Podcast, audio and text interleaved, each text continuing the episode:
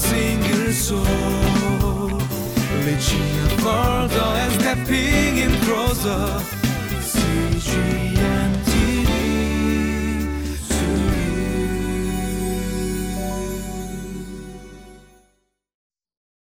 Welcome to Living Life. Hey, do you remember when you were younger, and maybe even now, uh, when, uh, let's say, uh, your parents uh, or someone you know will say something, and they'll say, Do you hear me? Do you hear what I'm saying? Uh, and then you're like, Yeah, I hear you. I hear what you're saying. But that's the end of it. You never respond one day or another. You just say, I hear you. Well, there's a difference between hearing and then listening and paying attention and responding uh, to that. So, as we look at the passage today, we're going to see that distinction between what it means to hear and what it means to listen and pay attention and respond to what you have heard. Let's take a look at the passage.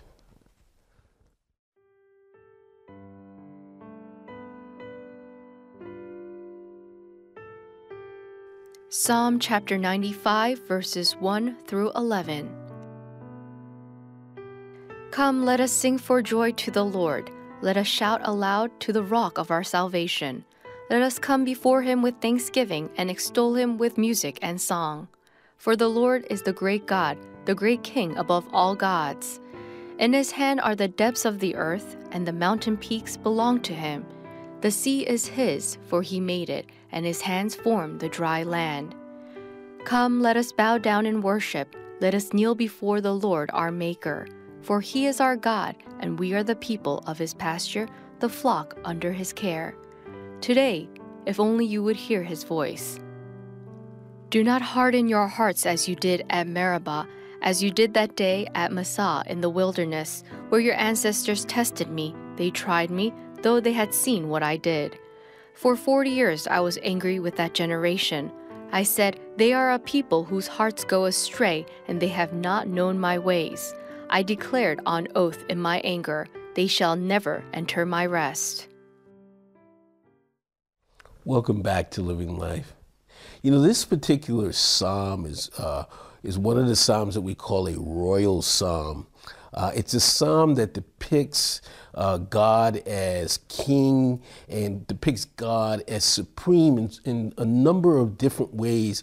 Uh, the same kind of ways that you would ascribe to a king or to a uh, to a supreme Lord. So this psalm is called a royal psalm, and uh, in that sense, and there's other royal psalms as well. In this particular psalm, God is depicted as the king of all gods. He is the great God. There are no other gods who are supreme, who are greater. Uh, other gods would be false gods or idols. He is the great king over all the earth.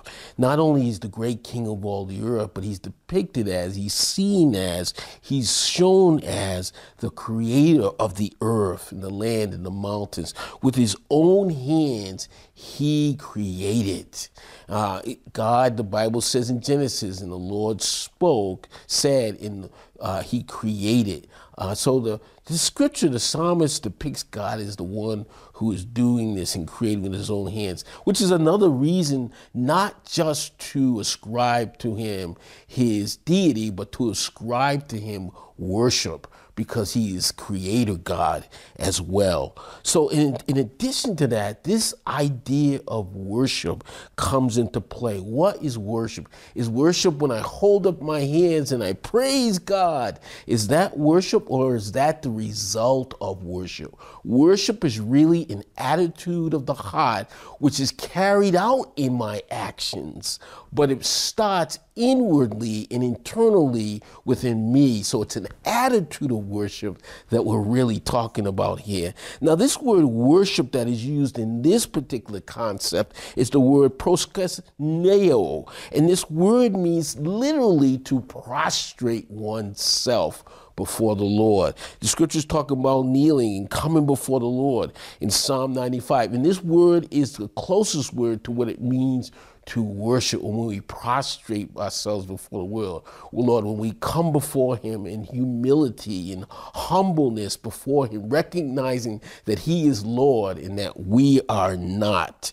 Also, in this passage, there's the idea of hearing His voice in verse 7.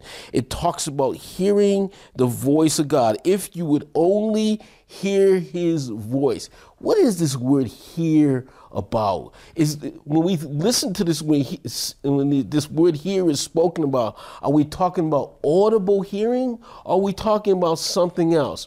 Well actually there's a distinction with respect to the greek or the western way of looking at this word here in the jewish or hebrew way of looking at this word here. In the jewish culture the word hear has the context of responding to what was heard uh, every good Jew in Deuteronomy 6 4, which is called the Shema, would look at the Shema, read the Shema, and it would remind them of their responsibility uh, in terms of the Lord, but also their responsibility to commit and love the Lord. Hear, O Israel, the Lord our God is one. Also, thou shalt love the Lord thy God with all thy heart, thy soul, thy strength, and thy might. And this is in Deuteronomy 6 4 and 5. So, this word here in the scriptures, in a Hebrew sense, means not just to hear audibly, but to respond to what was heard. Jesus would say in the scriptures, it's blessed are those who not only hear, but blessed are those who actually put into practice what they've heard. Now, the Western view of this, uh, which is the Greek or uh, Gentile view of this, is hearing audibly, audibly, which really implies just mental activity in terms of I heard you, but it doesn't necessarily, from the Western way of looking at it, require a response like it does from the Hebrew side. So it's paying attention, paying not so much paying attention, but just to hear what was said. But when God speaks, God is looking at it from a from a Hebrew Jewish standpoint. God expects a response from us uh, in this context. And so, as we look through this passage, uh, uh, the uh, this psalmist is talking about how through these times and through these generations, people have not always heard God. They have hardened their heart when God has spoken. And he talks specifically about Meribah, where even with Meribah, when Moses was supposed to speak to the rock, to the waters of Meribah, and he struck the rock, God was angry with him and would not let him into the land. But God was also angry with that generation because they did not believe and follow God with respect to the spies that had went into the land uh, in Numbers 14.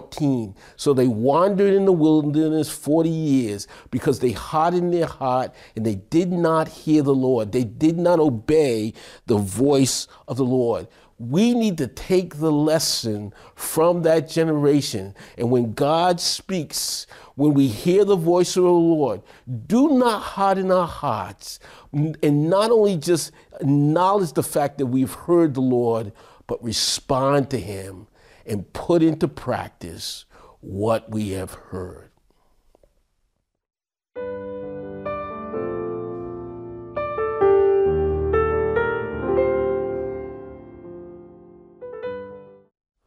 Is God speaking to you? Have you heard his voice? When is the last time you've heard, truly, clearly heard his voice? If you know you have heard the voice of God, then you have a responsibility to respond to what you have heard. What are you doing? Are you responding? or are you're still contemplating on what you have heard. Today is the day that you say, Lord, I will respond to your voice. I will learn the lesson of those at Meribah so that I respond to you in the way that you desire for me to respond. Thank you for this opportunity. Let's pray. Lord, I just thank you for those who are listening and who have heard this lesson. I pray, O oh God, that they would hear your voice, they will respond to your voice, and that you will use them, O God, for your great purposes to advance your holy kingdom. It's in Jesus' precious name we pray. Amen. For a single soul, reaching further and stepping in closer.